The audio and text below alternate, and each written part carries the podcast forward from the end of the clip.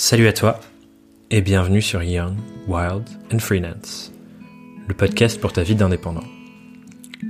Je m'appelle Thomas Burbidge et dans ce podcast, je pars en recherche des meilleurs conseils, des meilleures histoires et des meilleurs exemples pour t'aider à progresser dans ton activité et ta vie de freelance ou d'indépendant. Et dans cet épisode, on va se concentrer sur une notion très importante, la précision dans le ciblage et la compréhension de nos clients. Mon invité, Mathieu Secarelli, est consultant SEA, c'est-à-dire l'acquisition payante via les moteurs de recherche. Grosso modo, ce sont les liens sponsorisés que tu vois en haut de ta page Google quand tu fais une recherche. Mais Mathieu ne fait pas ça pour tout le monde, il ne travaille pas avec tous les clients du monde. Il a décidé d'adopter un ciblage très précis pour sa clientèle et de tout mettre en œuvre pour travailler avec ses clients idéaux. Et dans cet épisode, on parle donc de son approche pour augmenter sa légitimité auprès de ces personnes-là, comment mieux comprendre les processus décisionnels et les enjeux internes des entreprises de ses clients, de sa réflexion sur le problème précis et douloureux qu'il résout pour eux, et de plein d'autres notions importantes pour la construction de ton business sur ce sujet du ciblage.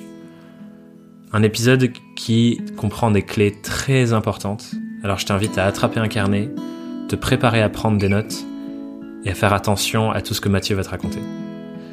Et ensemble, on se retrouve à la fin de l'épisode pour le débrief. Et d'ici là, je te souhaite une très bonne écoute. Bienvenue sur Young Wild and Freelance, Mathieu.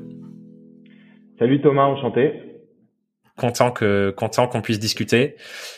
Juste pour le petit contexte, j'aime bien euh, donner un peu de contexte des, des, premières fois où je discute avec mes invités euh, au début d'épisode. On s'était appelé, je crois, c'était l'été dernier. Exactement. on s'était appelé, on avait passé un petit temps au téléphone. Ouais, j'avais j'avais souhaité euh, échanger avec toi euh, pour, euh, je crois que suite à un de tes contenus que j'avais vu sur LinkedIn et, et ça m'avait inspiré en fait parce que je pense que tu avais avancé une certaine maturation dans ton dans ton évolution et, et ça m'avait interpellé et puis et puis après on a reparlé en fin d'année dernière et tu m'avais également inspiré sur le recrutement. Hmm. Ben, on va parler de toutes ces choses. Je crois que la première discussion qu'on avait eue, c'était un peu sur euh, le positionnement et l'évolution de ça, et c'est un peu c'est un des sujets dont je parler avec toi. Mais avant de nous lancer là-dedans, on va commencer par la, la, première question rituelle pour ancrer un peu le décor. Mathieu, comment et surtout pourquoi est-ce que tu es devenu indépendant? Alors, euh, déjà pour mettre les choses dans leur contexte, euh, j'ai 37 ans. Euh, je, je, suis indépendant depuis euh, depuis enfin depuis cinq c'est ma cinquième année là en tant qu'indépendant. Euh, je pense que c'est un c'est une maturation euh, quasiment enfin de toute ma carrière professionnelle euh, pour mettre un petit peu les enfin resituer j'ai, j'ai commencé ma carrière en, en, par six ans en finance et, et, du coup cette expérience là a fait a nourri en moi certaines compréhension du, enfin, j'ai eu une certaine compréhension du marché professionnel, du monde professionnel. Euh, et à partir de cette expérience, j'ai voulu entre guillemets tout faire pour euh, moi ce que j'appelle, enfin, c'est ce qu'on appelle travailler mon employabilité euh, et de mmh. jamais être euh, prisonnier d'un, d'un entre guillemets d'une entreprise. Donc l'idée euh, long terme, comme beaucoup de personnes, c'est la liberté. mais pour avoir vécu la difficulté de ne pas être employable, de pas aller comme on veut sur différents postes sachant que c'est quelque chose qui me démange moi de toucher un peu à tout. Euh, voilà, donc c'est quelque chose qui s'inscrit un peu dans l'ensemble de ma carrière professionnelle. Donc j'ai fait d'abord six ans euh, en, en, finance et ensuite je me suis mis dans le digital. D'abord euh, j'ai fait deux ans dans une startup, deux ans dans une autre startup et euh, voilà. Après je me suis lancé en freelance fort de tout ce que j'avais appris, mais euh, avec l'idée vraiment un de toujours travailler l'employabilité, l'aspiration à la liberté et une autre chose qui est vraiment fondamentale chez moi, c'est de toucher à plein de sujets. Je hmm. pense que euh, j'avais toujours la frustration de faire. En fait, ça me convient pas de faire cinq jours euh, par semaine sur le même sujet pour une même entreprise. Euh, tu vois, l'entreprise que j'ai quittée quand je, avant d'être indépendant, c'était Sendinblue. Euh, je faisais cinq jours par semaine euh, sur des sujets. Quand, à partir du moment où je suis devenu indépendant, j'ai continué à travailler avec eux un jour par semaine. depuis depuis que j'ai arrêté, je travaille un jour par semaine et ben en fait ça, ça, ça j'ai eu un rapport euh, euh, au travail qui, qui, a complètement changé. C'est les mêmes personnes, mmh. les mêmes euh, sujets, mais de, de, fait le fait que ce soit pas ma seule chose dans la journée, euh, c'est, ça change tout en fait. Ça change les rapports humains, ça change la motivation. Et donc tu vois, par exemple, c'est, j'en, j'en avais un peu marre de faire cinq jours par semaine quand j'ai à la fin de mon CDI chez eux. Et à l'inverse, à partir du moment où j'étais indépendant, j'ai trouvé une, j'ai toujours été euh, à fond motivé et intéressé par la par la mission parce que c'était un, un, un, truc un peu plus euh, réduit et que ça me permettait surtout de par ailleurs de faire d'autres choses. C'est trop intéressant. Il y a il y a plusieurs choses qui qui qui, qui m'intriguent dans ce que tu as dit, que j'ai envie sur lesquelles j'ai envie de rebondir. Mais le premier truc, c'est tu vois, c'est contre-intuitif, je pense, pour beaucoup de boîtes qui se disent ah si la personne part en free, ben c'est pas une bonne nouvelle pour nous. Mais ce que tu es en train de dire, c'est presque que t'apportes d'autant plus à, à, ton ancien employeur, à Sendinblue, en tant que freelance quand tu bosses avec eux et que c'est tes clients, en termes de, comme tu disais, de motivation, tu as envie d'être là, tu as envie de, j'imagine, ta performance au travail augmente aussi. Et après, avec tout ce que tu apprends dans tes autres missions clients, tu le ramènes aussi chez eux. Du coup, c'est presque une, bonne chose pour eux que tu sois parti en free et que tu reviennes euh, par la suite, quoi. Ouais, Ouais, c'est c'est c'est euh, enfin c'est très bénéfique. Alors la, la réflexion là-dessus, elle est qu'il y a des, enfin, tout, tout, le monde n'a pas ces aspirations là. Enfin les salariés, tous les tous les collaborateurs de l'entreprise n'ont pas l'envie de faire ça. Enfin donc il faut vraiment euh, distinguer. Et, et, du coup quand tu es quelqu'un comme moi et il y en a, je pense on dit, enfin je sais pas peut-être 15-20% dans les dans le dans le monde professionnel, comment tu les intègres et comment justement tu valorises en fait ce, ce côté-là? Euh, le truc qui est contre-intuitif, c'est qu'en fait, c'est de se dire qu'une personne, si elle est à ta disposition, euh, elle va te permettre de, tu vas, tu vas beaucoup plus en tirer quelque chose. Tu vois, il y a, y a, un rapport très euh, presque d'exploitation, tu vois, de se dire si j'ai cette mmh. personne 100% du temps, euh, j'en tirerai un meilleur parti. Et, et du coup, ça, ce qui est contradictoire, c'est ben, justement ce que tu dis, c'est que il y a toute la valeur conseil, tu vois, de dire ce que tu as vu ailleurs, euh, d'avoir une, une, une, journée où en fait tu concentres une énergie qui n'a rien à voir. C'est-à-dire que c'est clair. Euh, tu vois, tu, tu, enfin moi, enfin, moi ma conviction. Bon, après j'ai des convictions assez fortes, c'est que euh, on devrait pas travailler pour une entreprise cinq jours par semaine, tu vois. Euh, je trouve que il y a des énormes redondances, que ce soit par les réunions, que ce soit par les, euh, euh tu vois, y a, franchement, quand t'es, enfin souvent quand t'es salarié, tu finis ta semaine, tu dis mais c'est la même que celle d'avant, c'est la même que cette, tu vois, et, et ça, je trouve que euh, cette approche euh, est un peu très contradictoire. Alors, on est en train d'y réfléchir avec le, le télétravail, mais pas vraiment. En fait, on, on, va quand même un petit peu là-dessus. Et moi, il y a un livre, alors je sais plus, euh, c'est un américain sur le, enfin, qu'est-ce que, en gros, c'est, c'est quelqu'un qui dit si tu travailles que deux heures par euh, par jour, qu'est-ce que tu ferais, tu vois? Et j'avais lu, je crois que j'avais pas lu le livre, mais j'avais lu un article. Et en fait, ça m'a marqué toujours, c'est de dire si si ma journée de travail ne durait que deux heures, qu'est-ce que j'en ferais? Alors, hmm je pense que quand tu es sur plein de sujets et que tu es indépendant comme, comme on l'est, euh, tu as, une profondeur qui, est illimitée. Mais par contre, je pense qu'il y a plein de salariés qui devraient aussi se poser cette question. Et euh, voilà, après, euh, bon, c'est comme ça, quoi. On va, ils vont pas, tu vas pas squeezer les réunions, mais, euh, mais moi, je sais que tu vois, j'avais un comportement en entreprise qui était pas toujours compris. Parfois, moi, il fallait que j'aille partir dans un café pense que ma boss, si elle entend ça, enfin mon ancienne boss, si elle entend ça, elle devenait fou. Elle, elle, me disait mais il est où Mathieu, tu vois? Il est où? Mais en fait, j'avais besoin de changer de cadre parce que dans un café, je, je, je, je switchais, je, je retrouvais de la créativité. Euh, un jour, je lui ai dit écoute, faut que j'aille bosser une semaine à New York, tu vois. Elle, elle a pas enfin, tu vois, euh, c'est dur parce que dans, quand, quand autour de toi, tu as des salariés euh, qui, qui, qui veulent, enfin, tu vois, qui, enfin, qui ont pas forcément ces envies c'est c'est dur à gérer, tu vois. Et, euh, clairement. en fait, euh, moi, ça me fait avancer de changer de cadre, tu vois. Enfin, c'est c'est ça fait du bien, ça, ça, déploie la créativité, euh, ça, ça, maintient un rapport de confiance, euh, voilà. Et puis moi, je suis assez passionné sur mes sujets. Je suis assez passionné sur mes sujets, donc euh, l'entreprise peut me faire confiance en fait sur le fait de, de, de, de respecter en fait la mission. Ouais, mais c'est intéressant parce que ça renvoie euh, à un truc euh, qui est revenu plein de fois sur le podcast, mais qui me semble hyper important. Et à chaque fois qu'on le souligne, je me redis putain, c'est vrai que c'est important pour nous en tant qu'indépendants, mais en salarié aussi, je pense. C'est la connaissance de dans quelles conditions est-ce que je travaille le mieux, de quoi j'ai besoin pour faire donner le meilleur de moi sur mes missions, donner le meilleur moi dans la qualité de ce que je produis. Et j'ai l'impression que, comme tu le dis là, tu le soulignes tu conscience que ton environnement a un impact sur ce que tu fais, du coup tu peux changer d'environnement en fonction de ce sur quoi tu travailles, tu as conscience qu'il te faut de la diversité pour nourrir ce que tu fais et donc pas être cinq jours par semaine sur la même mission. Et du coup, tu peux construire ton activité basée sur ces savoirs-là plutôt que tu, parce que tu pourrais très bien te dire, ben moi, mes missions, je vais faire euh, une semaine chez un client, puis une semaine chez un autre où tu fais des missions plus longues. Ce qui est le cas de d'autres personnes qui font la même chose que toi. Alors que toi, au contraire, c'est plus euh, réparti de manière régulière, mais sur plusieurs semaines et un jour par semaine, quoi. Ouais, et tu as raison de souligner que euh, les en fait quand tu es quand es indépendant, tu, tu, tu moi je me suis rapproché de cabinet en fait quand je me suis lancé au tout début euh, qui tu sais qui fournissent des missions et en fait eux ils, ils, ont beaucoup de missions qui durent six mois, tu vois, genre est-ce que tu peux faire six mois euh, pour tel grand groupe et tout. Et en fait moi je les ai tous refusés. Je leur disais écoutez désolé moi moi c'est pas je me suis pas mis à mon compte pour pour ça donc je veux continuer à garder ma clientèle et à travailler pour différents clients. Et, euh, et ça, euh, dans les dans les dans les approches de freelance, quand quand on se lance, de garder ces principes, c'est fondamental. Et moi, j'ai vraiment, c'est un truc que j'ai pas voulu couper quoi. Donc je me suis privé de mission, régulièrement, j'ai refusé, mais euh, mais j'étais cohérent quoi. Hmm. Tu me fais le bon lien.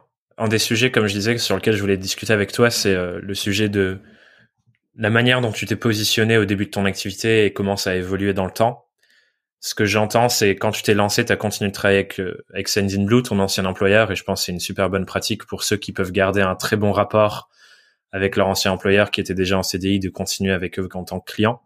Mais je me demande, du coup, à ce moment de lancement, quand tu continues de faire les mêmes choses que tu faisais avant pour Blue, comment tu te présentais à l'extérieur à d'autres clients euh, à ce moment-là? Est-ce que tu avais déjà ce positionnement que tu as aujourd'hui de, euh, si je reprends ta, ta phrase LinkedIn, c'est j'aide les acteurs de la French Tech et les grands groupes à acquérir davantage de clients sur les volets euh, acquisition, SEA, etc. C'était déjà ça à l'époque ou pas? Alors moi, quand en fait, le contexte c'est ce que j'ai fait chez euh, Blue euh, aussi. Euh, donc chez Blue, moi j'ai fait deux choses que je décris sur mon site qui s'appellent acquisition et mesure de performance. Donc quand j'étais chez Blue, l'acquisition, moi j'étais en, j'étais le, la personne euh, responsable, enfin j'étais d'ailleurs le seul à gérer le compte Google Ads, donc le search. Alors il s'avère que c'est un des gros canaux voilà, de, de, de, de, cette entreprise. Euh, donc, euh, donc c'était un méga challenge. J'ai grandement contribué à la croissance de, de Blue par, par, par, par, par avoir, enfin, en ayant vraiment structuré et bien pensé ce, ce canal.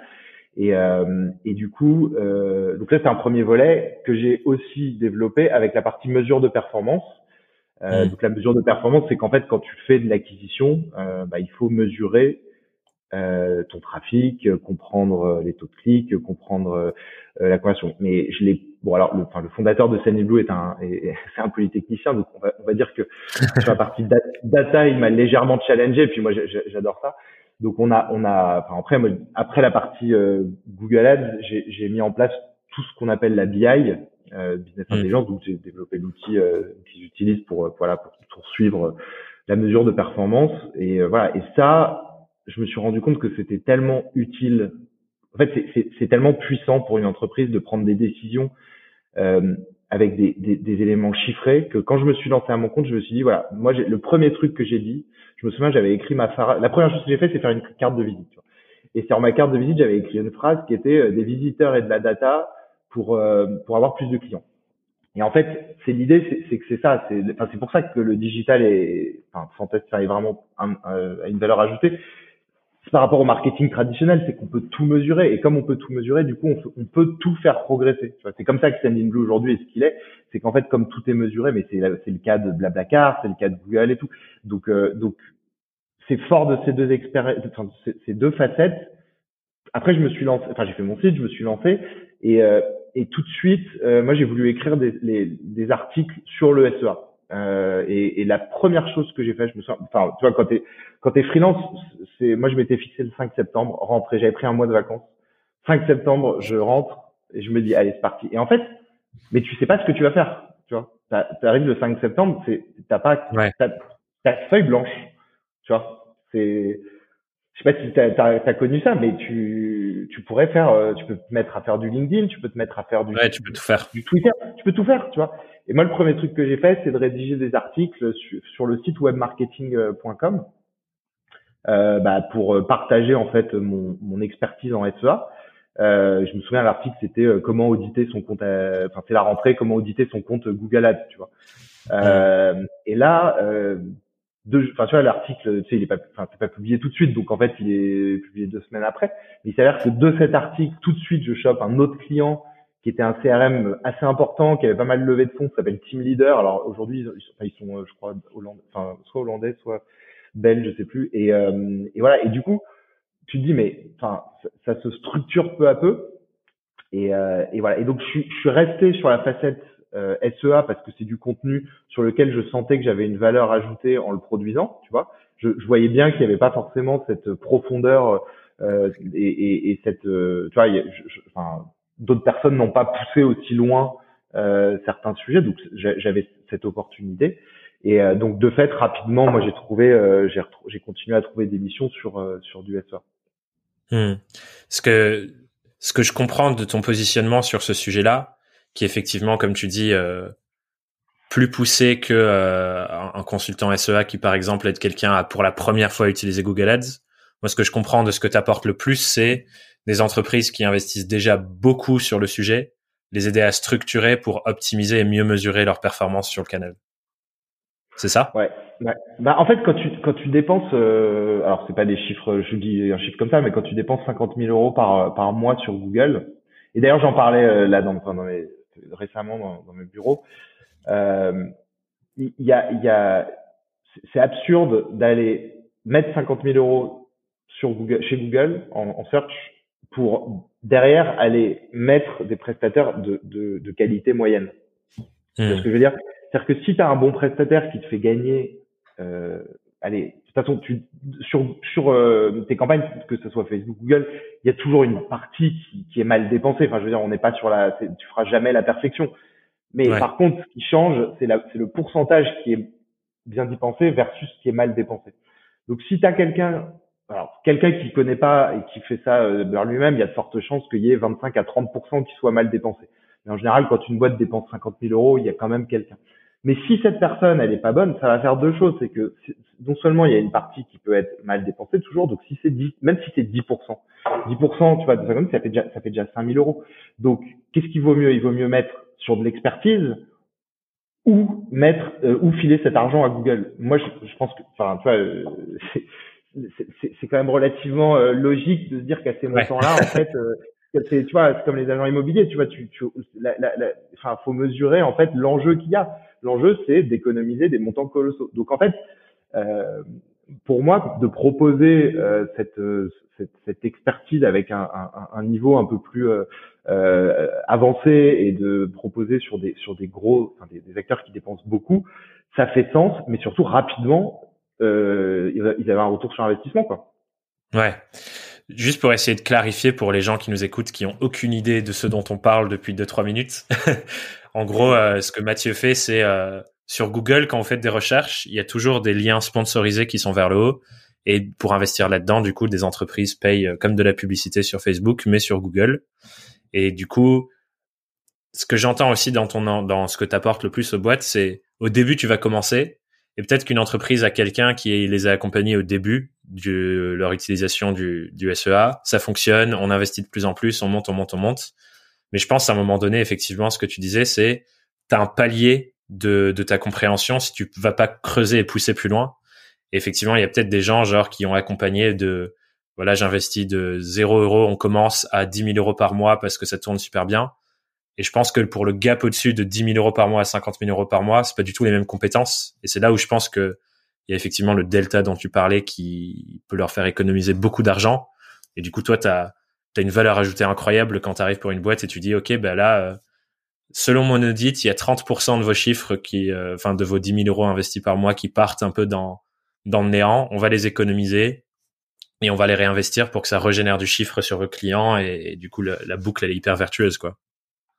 Carrément, et tu vois, euh, là, je, je, prépare un, un, webinar avec euh, Conto euh, que j'ai eu comme comme client, que j'ai pareil aidé à, à, essayer de faire grossir le compte, un peu ce que tu dis, tu vois. Et, et en fait, ouais, une des problématiques, c'est que le, c'est de faire grossir en fait. C'est pas, la réflexion n'est pas de dire j'ai 20 000 euros à mettre sur Google. la réflexion, c'est de dire j'ai 20 000 euros et demain, je, je potentiellement j'aurais plus de clients et pourquoi pas dépenser 50, 60, 70 000, tu vois. Donc, c'est très, euh, c'est en fait c'est en, en, mesurant et en faisant très bien les choses qu'en fait tu vas donner euh, de la puissance et de la et tu vas et tu vas tu vas faire décoller en fait ton ton compte. Euh, mm. donc, donc voilà. Ouais je, je pense que c'est marrant parce que je me dis pour des personnes qui sont pas du tout là-dedans, elles doivent se dire c'est des montants faramineux à dépenser sur euh, sur des Google Ads ou des Facebook Ads ou ce genre de choses. Mais effectivement, euh, c'est cool parce que ça, il y a des personnes qui sont pas là-dedans qui vont se dire putain en fait il y a des il y a des boîtes qui dépensent ces montants-là pour leur acquisition client. Et ce que je trouve top là-dedans du coup, c'est que toi avec la connaissance du marché que tu as là-dessus, déjà tu peux identifier ce genre de ce genre de besoin. Mais je trouve que tu l'as fait de manière hyper précise euh, dans la manière de communiquer et dans ta manière de te positionner. Et c'est à mon sens hyper important cette précision quand tu connais bien ton marché dans le positionnement où tu as une offre sur ton site par exemple qui est euh, pour les gens qui dépensent plus de 10 000 euros par mois sur Google Ads ou sur Bing Ads et qui ont des équipes SEO en interne. Et là, du coup, qu'est-ce que tu apportes Tu plus de structuration et aider l'équipe à grandir et à, et à se développer. Et je trouve c'est hyper précis là où certains vont pouvoir dire juste euh, faites du SEA c'est bien, tu vois. Ouais. Bah, alors, bah, en fait, c'est que la, problématique que j'ai rencontrée, c'est que euh, les acteurs avec lesquels je voulais travailler dépensaient, qui dépensaient ces montants-là, avaient souvent l'envie d'avoir une équipe, tu vois, et euh, ils voulaient internaliser. voilà, et, et, ça se défend hein, comme idée.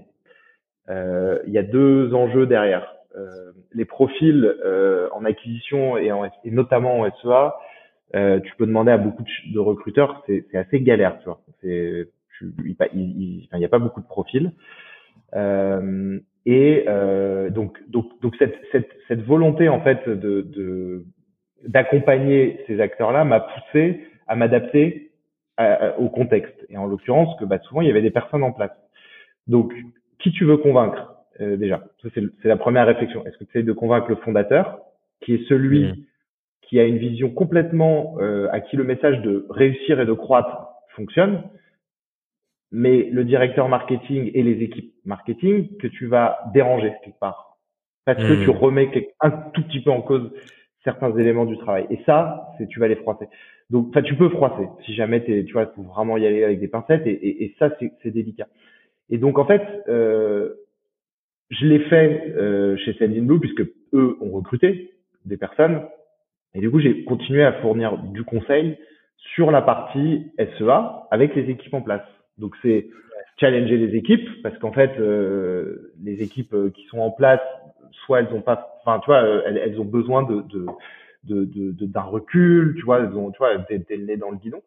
Donc je me suis rendu compte de la de la, de la valeur ajoutée à cela, de ce que je pouvais voir par ailleurs. Alors ça c'est le conseil en général. Et voilà. Et donc du coup quand tu quand tu, moi je me j'ai proposé un peu cette offre parce que euh, c'était hyper pertinent et les équipes avec qui je travaillais étaient souvent assez euh, contentes et, euh, et, voilà j'avais une bonne enfin des bonnes interactions. Mais comme je te disais pour convaincre quand je parlais à nouveau c'était pas toujours facile. Est-ce que je parlais au directeur enfin au fondateur ou est-ce que je parlais au directeur marketing? Très délicat. Hmm. ouais c'est intéressant que tu soulèves ce point parce que je pense c'est un enjeu pour tout indépendant de bien comprendre les circuits décisionnels dans, dans les entreprises qu'ils ciblent avec qui ils veulent travailler, tu vois. C'est pas la même chose si euh, ta cible c'est, comme tu disais, Quanto, Blue avec les circuits décisionnels qu'il y a dans ces milieux-là, que si ton, ta cible c'est euh, l'indépendant ou la, la petite boîte où ils sont deux ou trois qui se lancent pour la première fois sur, euh, sur du référencement payant. Comment tu t'y es pris un peu pour essayer de comprendre ces, ces circuits décisionnels et savoir à qui tu dois, tu dois t'adresser, pardon, et du coup comment adapter ton message? Alors, j'ai pas forcément été, euh, j'ai un peu tenté, tu vois. C'était, euh, je dirais pas que j'ai structuré cette euh, cette approche. Il euh, y, a, y, a, y, y, a, plusieurs choses. Euh, tu vois, à un moment, au bout de trois ans, je, je recherchais à, à trouver d'autres clients et ce que j'ai fait, c'est que j'ai pris tout mon, tous les clients avec lesquels j'ai bossé. J'ai filtré par chiffre d'affaires et, et j'ai regardé et en fait, j'ai vu que le, le, le top 5 c'était du réseau, tu vois. Hmm. Euh, et je me suis rendu compte que, alors le, truc qui est cool, c'est euh, quand tu commences à avoir un peu plus de 30, 32, 33, que les personnes que tu as pu côtoyer, euh, soit dans le dans l'univers, enfin dans tes études ou dans ton réseau, bah ils commencent à entreprendre, ils commencent à avoir des postes un peu plus élevés. Donc forcément, ça, c'est précieux, tu vois. Enfin, tu vois, euh, moi, Conto, je pense que je les ai convaincus parce que le fondateur Alexandre, c'est un pote de pote mmh. que j'ai rencontré à un dîner. Mais est-ce que je l'aurais convaincu sinon? C'est hyper bizarre parce que tu vois, par exemple, au lancement de Conto, il m'avait appelé pour me poser des questions sur le SEA. Euh, moi, j'avais laissé, tu vois, tu te dis bon bah voilà, il veut lancer une banque en ligne, très bien, euh, le truc part, euh, ça, ça part. Et puis trois ans après, mon Conto c'est quand même devenu énorme et moi je, les avais, je les avais rencontrés quand même plusieurs fois. J'avais fait des déjeuners, mais mais voilà, les, équipes sont en place. Le, tu vois, c'est normal. Tu as, des, tu as des personnes qui ont été recrutées, bah ils, ils ont carte blanche, on leur laisse leur chance. Donc donc c'est c'est et notamment ces équipes en place finalement sont assez hermétiques à la à la euh, tu vois, elles, ont des convictions qu'elles nourrissent parce, qu'elles peuvent lire. D'où justement, si tu veux parler en fait à ces équipes-là, euh, faut être vraiment dans l'évangélisation et d'avoir une légitimité. Donc tu te positionnes comme tel.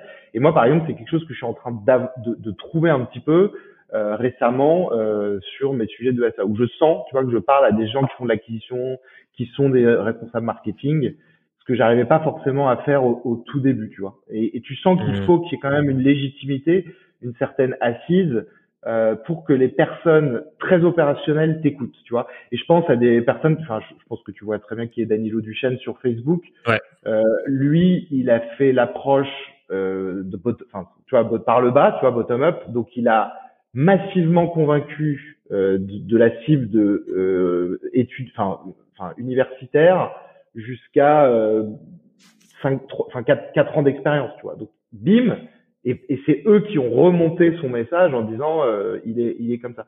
Moi, je pense que j'ai quand même plutôt eu une approche inverse, qui est de descendre, tu vois. Et donc, du coup, d'aller chercher euh, les, les, les fondateurs. Tu vois, c'est un exemple. J'ai bossé avec City Scoot. City Scoot, je suis pas loin d'avoir harcelé le fondateur euh, en, en, en le, le, le, je, vois, je, je, crois que je sais pas, je faisais du LinkedIn. Euh, il est sorti d'une, enfin sur une interview BFM, je lui ai envoyé un message pour le féliciter. Euh, tu vois, c'est des, des trucs. Et finalement, il a fini par transférer à son responsable marketing. J'ai pu faire des missions avec eux. C'était c'était top. Euh, mais je sais pas si ça se rationalise, tu vois, si ça se si ça se mmh. dédouble en tout cas, ce qui est sûr, c'est que moi, j'ai toujours travaillé mon réseau. Euh, et enfin, j'ai pris conscience de l'importance de le travailler et de et de nous parce que c'est ultra précieux. Et après, d'aller sur la partie euh, évangélisation, un peu comme je dis à la Danilo Duchesne, ça, ça demande quand même de la de la bonne euh, réflexion parce qu'il y a tellement de contenu aujourd'hui euh, qu'il faut vraiment tacler l'angle de la bonne façon, quoi. Ouais. Ben, j'entends deux choses sur lesquelles euh, j'ai envie de rebondir dans ce que tu dis. Effectivement, le premier, c'est le réseau. À quel point, euh, franchement, c'est un game changer. Moi, même aujourd'hui, alors que j'ai annoncé euh, dans la plupart de mes canaux que j'arrêtais mes missions indépendants pour l'année 2021, je continue de recevoir des propositions qui me viennent de mon réseau. et, et c'est drôle d'ailleurs j'étais en contact avec City Scoot récemment là pour potentiellement une mission de rebranding qui me vient de quelqu'un avec qui j'ai travaillé euh, qui était une autre personne missionnée sur un rebranding pour un autre client que j'ai fait je crois il y, a, il y a un an et demi deux ans tu vois. Et du coup euh, qui me dit ah, tiens euh, Thomas c'est la personne avec qui tu dois discuter pour ça. Alors que j'ai je, je, ne fais plus ces missions là mais c'est dingue que des années et des années après ça continue et je pense que c'est un point important sur lequel euh, vraiment s'appuyer et la deuxième chose qui est intéressante, qui je pense est liée, je reviens à ce que tu disais au tout début de l'épisode. Tu disais qu'un de tes enjeux, ça a toujours été d'augmenter ton employabilité. Et je pense que le réseau, c'est un vecteur de ça. Comme tu dis, et ce que tu as fait avec le, fondateur de CityScoot, par exemple, quelque part, c'est développer ton réseau. Et aussi le côté légitimité, comment tu augmentes la perception de tes clients potentiels sur ta légitimité sur le sujet, etc., etc. Tu dirais que du coup, c'est quoi, à part réseau, tu as parlé de création de contenu un peu, la réflexion de te positionner sur tes contenus aussi, c'est quoi les actions clés que tu as mises en place pour euh, augmenter ton employabilité, employabilité pardon, et légitimité en, indépendant? Euh, C'est euh, alors il y a quand même suivre l'actualité, je pense. Tu vois, de s'intéresser à cet écosystème startup, Hmm. Euh, j'ai fait euh, donc donc euh, il y a ça. Il y a aussi comprendre les mécanismes qui nous qui nous guident en fait. Enfin, tu vois, moi je sais que par exemple pendant pas mal de, de mois, j'ai travaillé avec une coach et ça, ça te pousse, euh, enfin ça te pousse à évoluer. En fait, enfin le, ça rejoint cette, cette comment tu, tu continues à, à, à, travailler ton employabilité. Le, quand tu le transposes quand tu es indépendant, c'est comment tu continues tout, dans toute ta vie d'indépendant d'avoir de la motivation et euh, d'aller plus haut l'année suivante, tu vois. Je mmh. trouve. Parce que autant euh, moi, alors qu'est-ce que c'est moi la définition derrière l'employabilité C'est de pas arriver à 45 ans et de et de d'être à la merci d'une entreprise. Tu vois ce que je veux dire? En fait, enfin, pour comprendre en fait ce qui, moi ce qui m'était arrivé en finance, c'est que j'étais isolé sur un type de métier.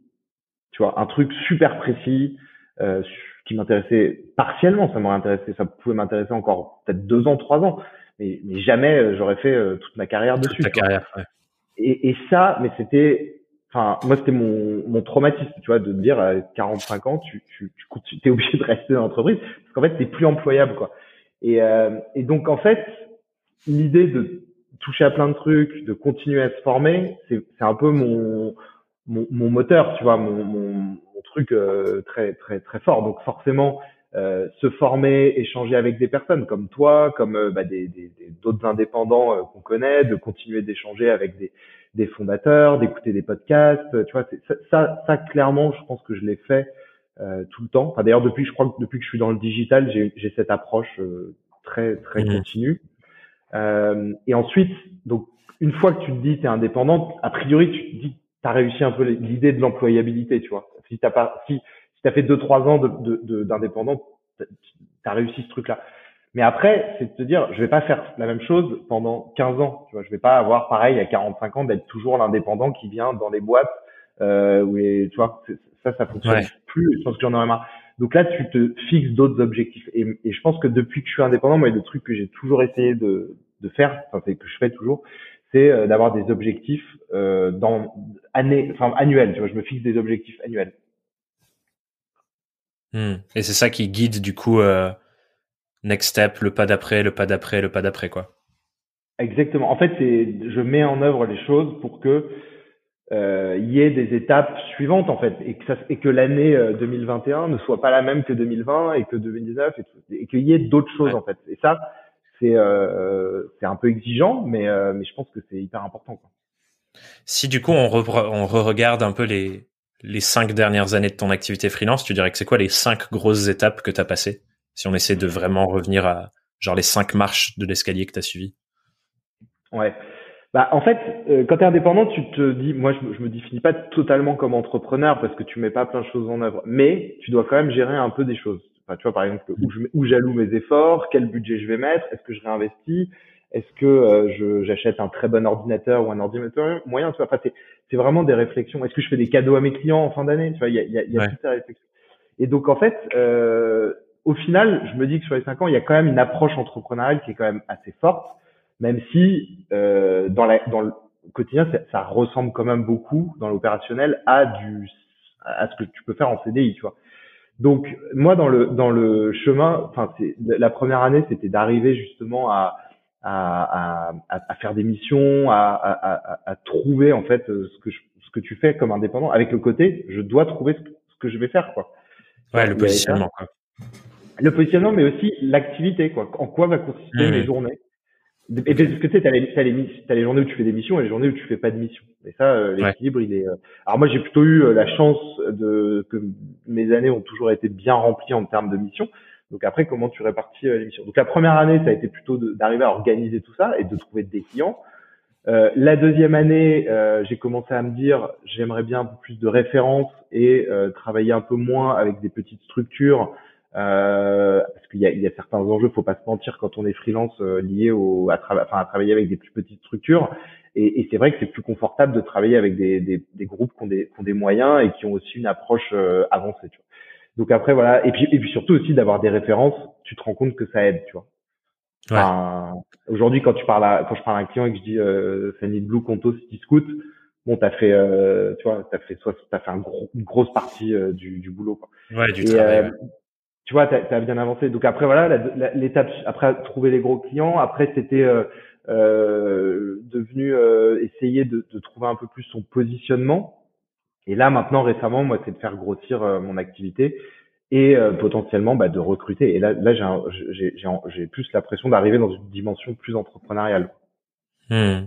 C'est quoi du coup ta vision justement sur ça de à partir de quel moment tu t'es dit là j'arrive à un palier et la prochaine marche c'est que je vais m'entourer, je vais recruter euh, et, et, et, être une, devenir une équipe. C'est quoi le le moment où tu t'es dit ok bah ça doit évoluer dans ce sens? Euh, Alors moi c'est toujours pareil, j'ai des ça, ça, cogite et à un moment j'ai un truc qui me fait euh, accélérer, tu vois. Donc Sydney Blue, c'était pareil, je voulais un peu partir et puis j'avais passé des entretiens et euh, avec une autre boîte, ça avait capoté et puis finalement, euh, allez, je suis parti en indépendant.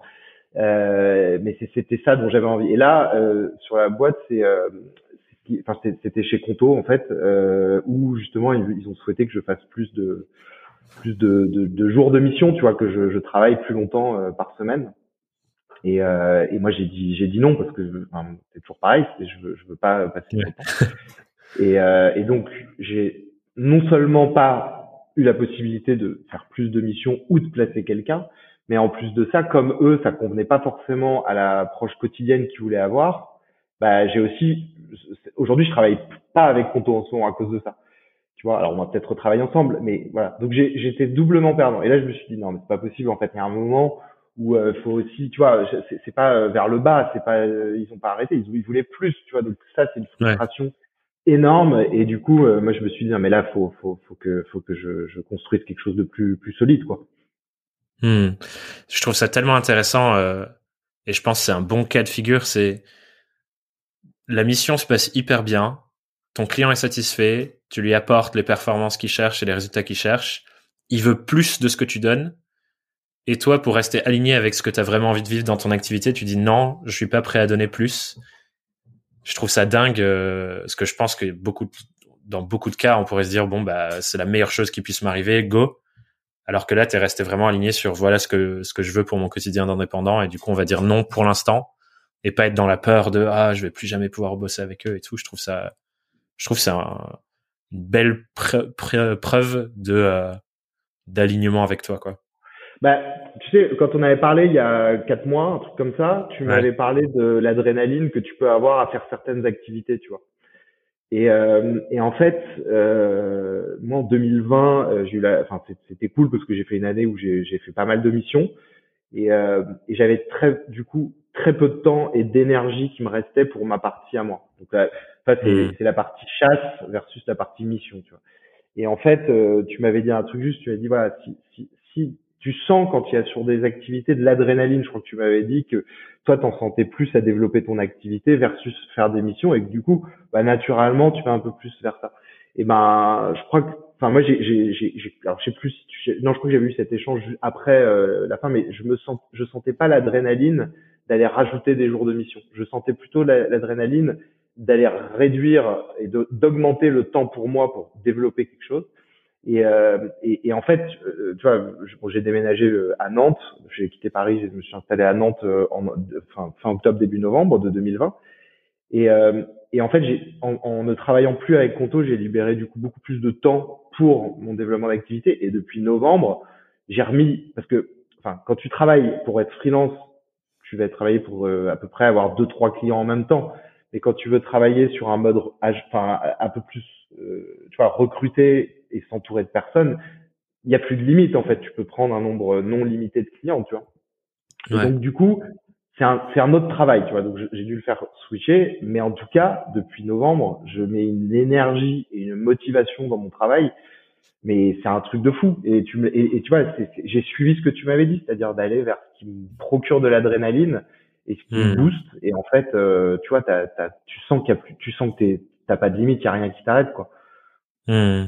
J'adore cette réflexion de parce que c'est comme je te comme tu le disais très bien, c'est celle que j'ai eue aussi en fin d'année d'arrêter euh, l'émission où je savais que j'en aurais et je savais que c'est ce que je savais faire pour me concentrer à 100% sur euh, ce que je fais pour les indépendants et c'est tu vois c'est c'est presque à l'inverse de ce que te me disait mon cerveau de ce qui fonctionne c'est là et c'est là où tu as déjà ta réputation et tout continue mais suivre plus l'information que me donnait mon corps de euh, comme toi tu dis d'adrénaline, moi je sentais plus genre mon niveau énergétique quand je me pose sur euh, là par exemple je suis en train de de me poser sur euh, tout le fond de, des systèmes techniques et de refaire mes formations et tout.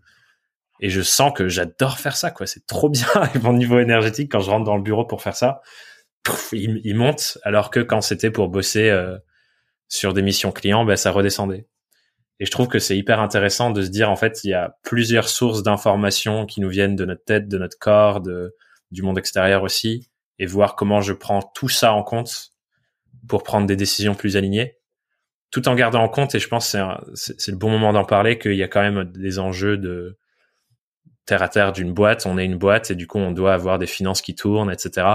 Et je pense que c'est un bon critère à prendre en compte. Et ça me fait venir sur ça aussi. La question que je voulais te poser, c'est est-ce que cette réflexion de diminuer l'émission pour te concentrer sur le développement, est-ce que c'est venu avec une nouvelle réflexion tarifaire? Comment enfin, c'est quoi aussi les paliers dans euh, ta gestion de ce que tu fais payer à tes clients et les tarifs que tu pratiques. Alors, tu, tu, veux, tu, tu, veux dire l'envie de développer son activité? Parce que, alors, pour moi, l'envie de développer son activité n'est pas liée euh, à, la, à, la rémunération. Euh, hmm. Bien enfin, c'est même, euh, le, le, c'est même plutôt difficile. Non, la, la, la réflexion tarifaire. D'ailleurs, j'ai oublié d'en parler dans les objectifs, mais la réflexion tarifaire, c'était, un de mes, mes objectifs, c'était mon objectif, genre de l'année 3, je crois, je m'étais fixé. Ok. Tu vois, c'est pour ça que, que j'avais commencé à travailler avec une coach. Ouais, ben, je précise un peu ma question. Du coup, c'est quand on veut diminuer le nombre de missions, ou en tout cas les jours en mission, pour se concentrer plus sur du fond. À mon sens, un des enjeux, c'est diminuer le nombre de missions, mais du coup augmenter son TGM pour continuer d'avoir une sorte d'équilibre. Toi, je pense qu'un truc qui t'a beaucoup aidé, c'est d'avoir des références de de boîtes ref, euh, de, de clients références sur les sujets French Tech et tout, ce qui te permet du coup de monter ta légitimité, donc de monter ton TGM, etc. C'était quoi je, suis curieux de savoir dans ton évolution, toi, comment tu as géré ce truc de euh, monter ton TJM par rapport à baisser l'émission Est-ce que c'était rationnel comme réflexion ou pas euh? bah, En fait, mon TJM, je l'avais déjà augmenté. Donc en 2020, en fait, j'ai fait beaucoup de missions avec le, avec un bon, avec mon TJM euh, qui me qui m'allait, qui m'allait bien et qui, qui me permettrait. De, mais enfin, en fait, c'est pas qui me permettait parce que justement, c'est est-ce que tu raisonnes en, ça me permet de, donc j'ai tant euh, et si j'arrive à temps, je résous. Moi, ce que j'ai fait en fait en 2021, c'est que j'ai pas du tout dit je, je, il me faut tant, j'ai pris. Mmh. Euh, et du coup, j'ai euh, voilà, je, je, je, je, pense que j'ai fait une très bonne année. Mais euh, non, c'est c'est juste qu'à un moment, je me suis dit non, mais là, il faut il faut que je fasse deux jours. En gros, l'idée, c'était que si jamais tu fais quatre jours de mission par semaine et qui, enfin même même trois et demi en fait, parce que enfin faut voir comme c'est intense une journée de mission. En fait, euh, quand tu te restes un jour et demi dans la semaine, tu fais tes trucs administratifs, tu fais, tu rappelles tous les gens que tu dois appeler, tu fais, le, tu, tu, tu vois, euh, enfin, en fait, le, si, si tu as un, un jour et demi par semaine, tu fais rien. Donc moi, je m'étais dit, il faut que j'arrive à trois, euh, de, enfin, deux jours de mission, trois jours de, de, de, de développement de mon activité. Donc, euh, donc voilà, donc c'est ça un peu l'idée, c'est de, de pouvoir vivre avec deux jours de mission euh, par semaine et, euh, et derrière euh, de voilà. Mais mais je pense que mon TJM euh, quand je faisais plus que je fais plus que je fais 3 4 euh, ouais je, je ça, c'est bien. Ouais. Mais je trouve ça rejoint un peu ce que tu disais sur le fait de pouvoir mesurer les choses et tout. Je trouve que cette approche de dire mon objectif c'est de faire tant de jours de mission tant de jours de développement par semaine pour pouvoir vivre avec ça comment je corrèle mon TJM là-dessus? Et ensuite comment je développe la légitimité nécessaire pour que mon TGM, qui est mon TGM cible, soit légitime. Et je trouve que de mesurer comme ça, tu vois, parce que je pense qu'il y a beaucoup de personnes qui euh, ne posent pas cette réflexion de combien de jours en mission, combien de jours sur le développement, du ah coup mon TGM en fonction, etc. Et qui sont juste, bah, il faut que je remplisse mon carnet. Et si ça veut dire que je bosse euh, tous les jours de la semaine ou peut-être même six jours, c'est pas comme ça que je mesure, c'est en nombre de clients ou en nombre de chiffres d'affaires, alors que la mesure de moi, je, moi, j'adore faire ce, ce travail-là de partir du mode de vie que tu as envie d'avoir, poser à quoi ça ressemble idéalement, du coup, comment je fonctionne sur mes TJM, sur mes offres, sur euh, la méthode de travail que je fais, etc., pour rentrer dans ce cadre-là. Et ensuite, ok, ben c'est vers ça que je tends, et ensuite tu construis quoi. Alors, c'est ouais, la réflexion, elle est, elle est, elle est, elle est importante. Euh, il y a, il y a il y a une, il y a une, une faut, faut avoir une, enfin, sa valeur, la valeur qu'on a, euh, elle est, elle est, elle est fondamentale. Alors, il y a, il y a deux, là, c'est un, une sorte de conseil que je pourrais partager, c'est que on n'arrive pas à vendre à un certain prix tant qu'on n'a pas soi-même la conviction de sa valeur. Donc c'est pour ça que moi j'ai mmh. fait, j'ai fait le travail avec une coach pour euh, justement euh, arriver à, à, à, vendre le prix que je souhaitais. C'est très sincèrement quand quand tu n'es pas au bon prix pour toi, enfin que tu ne vas pas valoriser correctement, le client il va, te, je l'ai expérimenté, hein, il va te, il va trouver la fente, d'accord? Donc il va, si tu lui dis et que t'es pas convaincu, tu vas pas être convaincu toi-même. Donc dans ta façon de le dire, tu vas te justifier. Oui, mais non, je suis à tel prix parce que là, là. Et c'est fini, le mec il a compris. Donc il s'embarque et il te dit, bah alors euh, dans ces cas-là, fais une demi-journée de plus, gna, gna, gna, et tout. Et, en fait, c'est ça. Si toi t'as pas été toi-même convaincu, tu vas dire ok, ok, je vais, je veux bien, je fais ça et tout. Euh, tu vois, là aujourd'hui, j'ai, une mission. Il y a un client qui me demande de faire trois heures de, de rendez-vous, euh, trois heures de participer trois heures à un call. Euh, non, c'est pas ma, enfin ma valeur. C'est pas ça que je, tu vois, ma valeur, elle est pas là. Donc, mmh. euh, donc, donc, donc, je, je, je pense que ce travail-là, alors, toi, j'ai souvent entendu ce qu'on a, enfin, le syndrome de l'usurpateur, mais c'est plus profond que ça parce qu'en fait c'est euh, enfin, c'est ce que j'apporte. Enfin moi j'ai toujours un peu envie de justifier ce que j'apporte. Tu vois j'ai envie que l'entreprise s'y retrouve euh, et c'est assez difficile quand tu travailles sur le long terme. Regarde euh, un exemple Thomas quand on s'est parlé toi tu m'as donné euh, certains conseils. Ils ont une valeur précieuse parce qu'ils ont ils m'ont permis d'avancer. Tu, tu, tu, vois quelle est la valeur de ça? Tu tu me l'as pas vendu c'est un échange euh, moi parfois il y a des choses que je vais des, des infos que je vais donner à un déjeuner tu vois, quelle est, quelle est la valeur de ça? Mais pourtant, cette info peut changer euh, la, la, la, vie d'une entreprise, tu vois. Donc, hmm. donc, soit on comprend ça et en fait, on sort de la logique très euh, opérationnelle, livrable, voilà. Donc, ça implique aussi de travailler avec des, des clients qui ont ces, ces compréhensions-là. Euh, donc, donc voilà. Et en fait, euh, pour moi, donc ça c'est ça c'est vraiment la compréhension de sa valeur. Et après, donc ça c'est pour le vendre à un client. Et après, il y a pour soi-même. Pour soi-même, euh, en fait, il faut aussi être convaincu que la journée qu'on va passer vaut le même prix que celle qu'on va vendre à, un client. Donc, si tu te vaux, si tu te valorises à 1000 euros, si tu te vends à 1000 euros la journée, ça veut dire que toi, ta journée où tu développes ton activité se vend à 1000 euros. Et moi, je, me souviens, je me souviens, enfin, tu vois, c'est déléguer des tâches, tu vois, par exemple, je sais pas, euh, les feuilles, enfin, tu vois, il y a des certains trucs, tu te dis mais est-ce que je dois les faire? Et si jamais tu, tu, toi tu passes trois heures dans ta dans ta journée euh, pour quelque chose qui a une faible valeur ajoutée et que si tu le déléguais la personne ça te coûterait 50 euros, bah en fait euh, voilà faut comprendre ça. Et je pense que enfin moi c'est beaucoup euh, le fondateur de Blue Armand Tiberge qui m'a qui m'a beaucoup euh, appris ça. Euh, enfin chacun a sa valeur. Donc tu, tu tu ne vas pas passer du temps à développer ton site si jamais la personne que tu peux trouver coûtera moins cher que ce que toi tu que la valeur de ton temps, la valeur de à un temps. Donc moi, si maintenant un client me propose une mission à un prix qui est plus bien, je ben non parce qu'en fait, je vais mettre la valeur dans la création de mon activité. Donc en fait, l'arbitrage, je me pose même plus la question. Il, ça, ça a beau être un prix qui est intéressant, mais je, non, je vais développer, je mettrai ma valeur ailleurs, tu vois. Et ça, euh, euh, ça met du temps un peu quand même à, à se, à se faut, faut, la, la, la, réassurance que tu as à faire des missions, faut la quitter euh, avec la, la, capacité à, à, donner de la valeur à ces journées de, de démarche, enfin de, de, de, création de sa boîte. Enfin, ouais. Je trouve c'est un palier hyper euh, hyper intéressant et comme tu le dis très intérieur aussi. Le moment où tu te dis que tu arrives à sentir en plus, genre, euh, à te sentir aligné avec une journée de moi. Si je corrèle ça avec une valeur financière, c'est temps. Et à partir du moment où tu as cet alignement, c'est clair que, encore une fois, c'est une mesure trop cool qui te permet de, OK, où est-ce que j'alloue mon temps? Où est-ce que j'alloue ce que je fais à tel endroit, etc.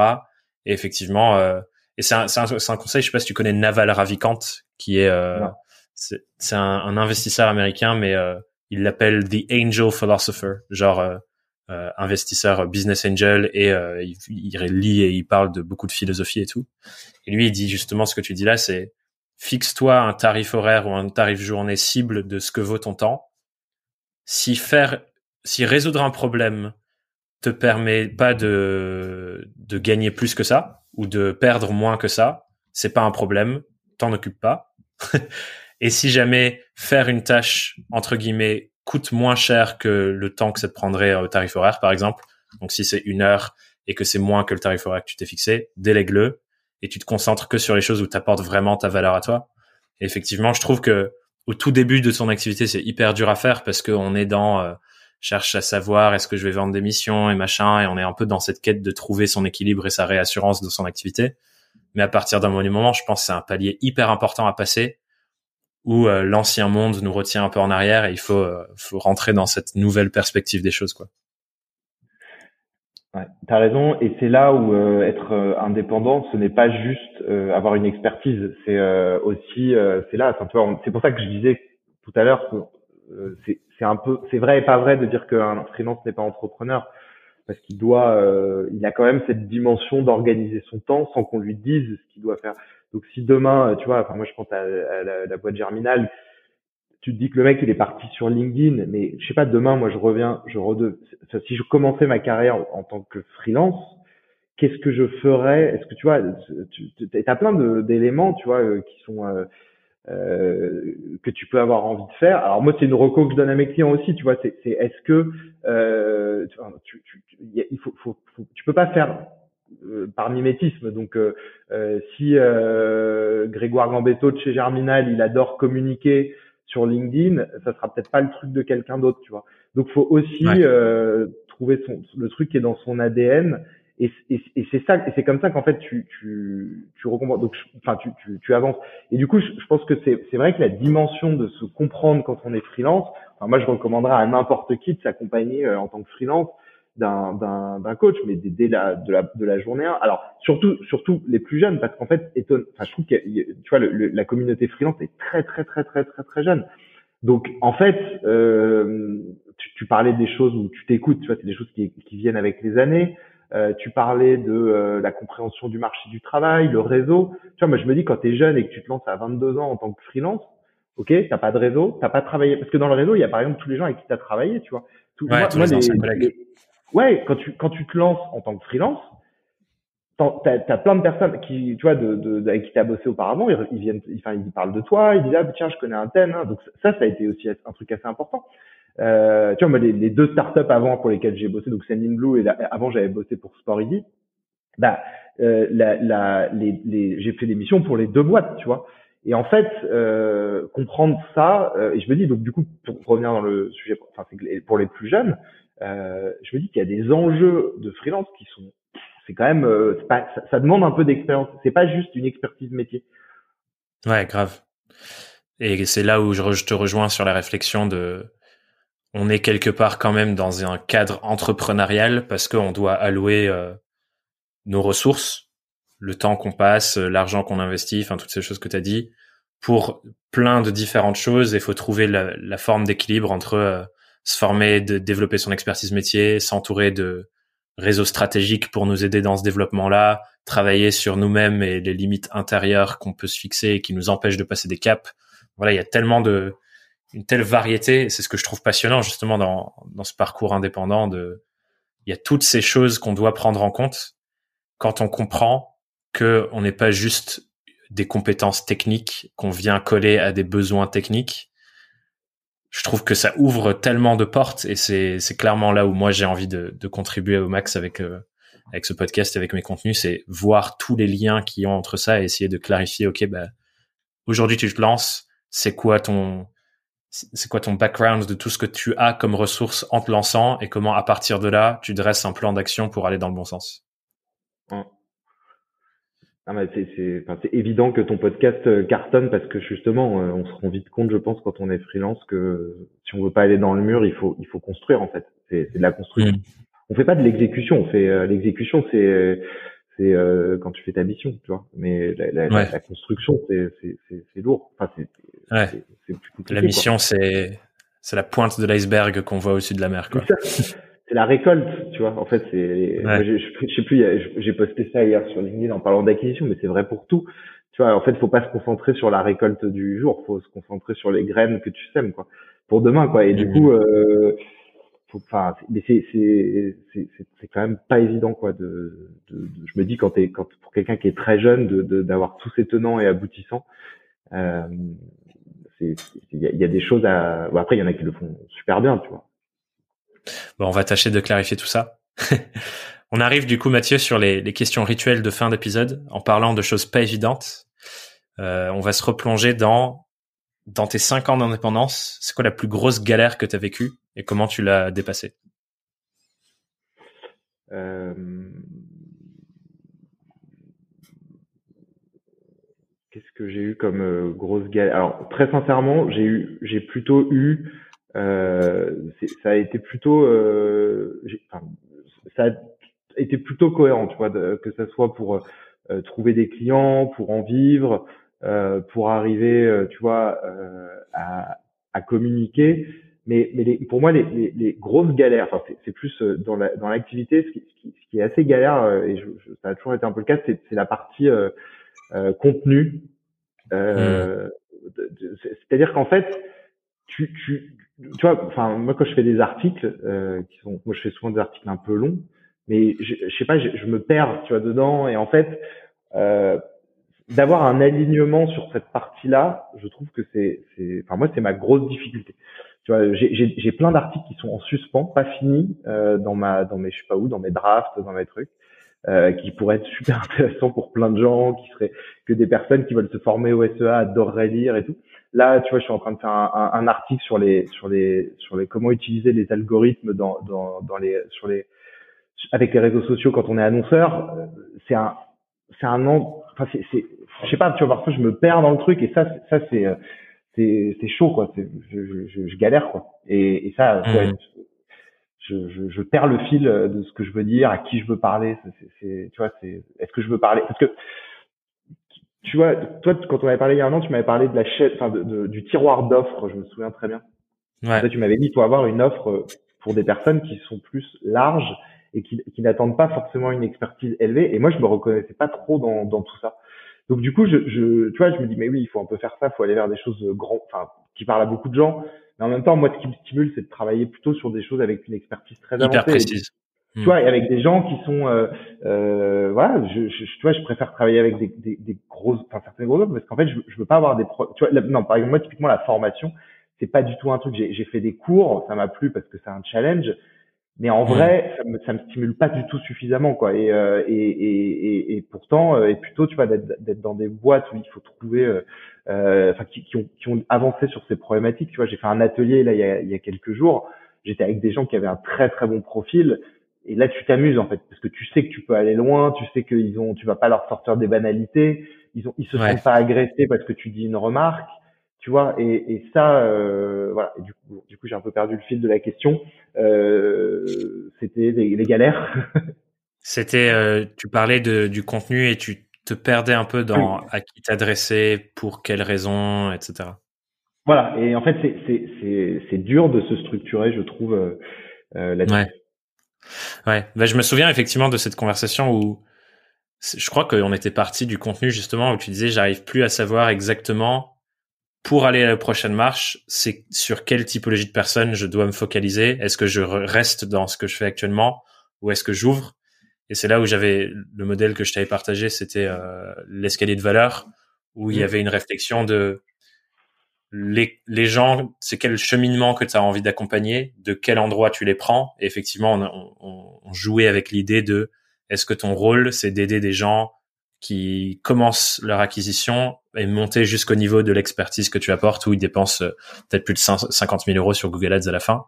effectivement, je me souviens que au bout de notre conversation, tu disais que c'était plus la partie haute de cet escalier-là qui t'intéressait que la partie basse et que du coup, il fallait couper plus haut et rentrer plus dans vraiment le truc, euh, l'expertise précise. Et je pense que du coup, c'est ce que tu apportes dans ton contenu aussi. On en parlait juste avant euh, de ton positionnement, d'essayer de de pas forcément dire euh, Google c'est les meilleurs, mais voilà exactement tout ce que vous devez savoir sur comment ça fonctionne et donc comment se positionner face à ça. Effectivement, c'est des, des, des réflexions qui ne parlent pas à la personne qui se lance pour la première fois, mais quelqu'un qui travaille avec ce genre d'outils depuis des années et des années, quoi. Ouais, ouais, ouais.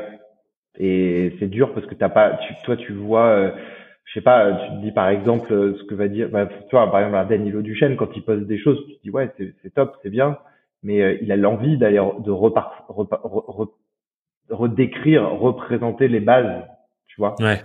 Et en fait, moi, ça me, ça me gave, tu vois. Et du coup, je, je, je n'ai pas l'énergie pour le faire. Donc, je, je, je, veux faire certains trucs, mais en même temps, donc, tu vois, est-ce que je fais un article pour le débutant en SEA ou est-ce que je vais, et, tu vois, t'es, es un peu tiraillé entre les deux.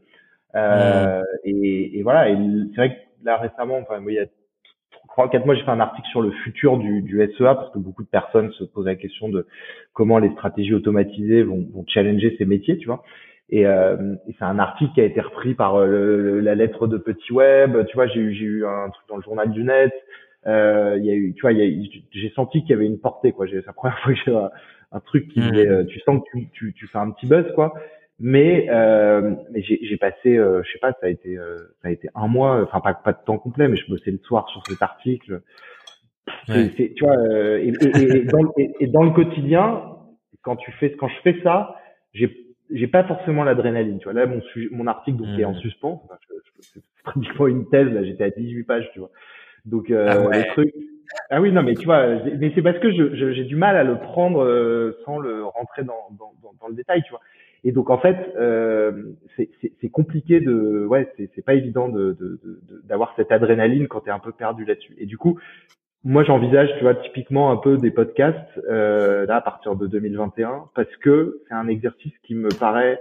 En fait, il y a beaucoup de personnes avec qui je partage de, de choses que je sais, que j'ai vues, que j'ai entendues. Tu vois, les, tu vois, dans le conseil, à un moment, tu as vu aussi tellement de boîtes. Moi, j'ai tellement d'anecdotes que euh, ça, ça a mmh. une valeur. Mais malheureusement, j'en fais pas. Alors là, j'ai fait une série d'articles qui sont des business cases sur des réussites de, de boîtes en acquisition. Mais euh, mais c'est long tu vois aussi à rédiger. Alors je me dis peut-être qu'un podcast dans lequel en fait je vais je vais à la fois avoir des personnes qui sont sympas et euh, bon il y en a plein aujourd'hui mais je pense qu'il y a encore matière à, à, à, proposer quelque chose de sympa. Donc euh, c'est de trouver du contenu dans lequel je suis à l'aise la grosse galère. Ok. Merci pour ton partage euh, il y a une part de moi qui a envie de rentrer dans le truc de creuser et tout, mais je vais essayer de, de retenir cette part-là pour pas que l'épisode dure encore une heure. euh, la question d'après, c'est si tu étais face à Mathieu qui se lance, c'est son premier jour d'indépendant, donc le 5 septembre, dont tu parlais tout à l'heure, c'est quoi le conseil que tu lui donnerais? Alors, ça, ça, peut paraître un tout petit peu suffisant si je dis que euh, je suis assez content de ce que j'ai pu faire et, euh, et d'avoir appris, appréhendé les choses avec euh, pas mal de rigueur. Euh, voilà. Maintenant, et enfin c'est un truc qu'on je l'entends dans tous les tous les trucs la réponse c'est de se faire confiance c'est de, de, se faire confiance plutôt mais à l'inverse tu vois je vais plutôt te dire l'inverse il y a des trucs où je me suis enfin franchement euh, l'audace que j'ai pu avoir je j'ai envie plutôt de me dire mais bravo d'avoir fait ça tu vois le le, le, le Scoot je, je, suis trop content d'avoir d'avoir fait ça parce que euh, c'est c'est je sais pas c'est c'est pas conventionnel tu vois il y a pas grand monde qui, qui, qui va harceler le mec et puis qui va qui va choper la mission euh, et voilà. Mais mais mais sur beaucoup de choses c'est euh, voilà se, se, se, faire confiance. Ah non pardon pardon. Si s'il y a une chose c'est quand même parfois d'être un peu plus euh, moins direct dans ce que je peux dire à, à certains clients et et, et, et d'être j'aime j'aime bien être transparent et du coup mettre un tout petit peu de rondeur. Tu vois j'ai appris j'ai appris ça avec le temps. C'est de, de de pas aller direct sur la, sur le sur le déballer la critique Hmm. Du coup, euh, un communicant plus rond, entre guillemets. Beaucoup plus rond. ok, trop cool. Et la dernière question, qui est ma préférée, j'aime bien le dire à chaque épisode pour rappeler que j'adore cette question, parce que vraiment je l'adore, c'est si tu as une question à poser aux gens qui nous écoutent pour qu'ils réfléchissent sur leur euh, vie d'indépendant ou leur activité euh, sur un sujet précis, c'est quoi cette question que tu as envie de leur poser? Donc des personnes qui sont déjà indépendants c'est les gens qui nous écoutent, ils sont indépendants et tu veux qu'ils réfléchissent à un truc sur leur vie ou leur activité. Euh, quelle question tu leur poses? Bah, en fait, je rejoindrais le, ce que tu disais sur l'adrénaline, euh, parce qu'en fait, euh, c'est ce qui permet de te couper de ce qui te pollue en fait beaucoup, comme euh, le LinkedIn, tu vois, c'est de se concentrer mmh. sur le, le, boost plutôt que d'essayer de reproduire ce que tu vois ailleurs. Et par ailleurs, c'est de se faire, en fait, se, se de, de, de, conserver ses convictions. Tu vois, euh, ce que je disais sur de ne pas faire des missions de six mois si tu n'en as pas envie. En fait, pourquoi tu as été indépendant? Euh, Si jamais dans, dans ton, tu ne respectes pas les raisons qui t'ont poussé à être indépendant euh, au fur et à mesure de ta vie d'indépendant, ça va pas prendre le bon, la bonne direction.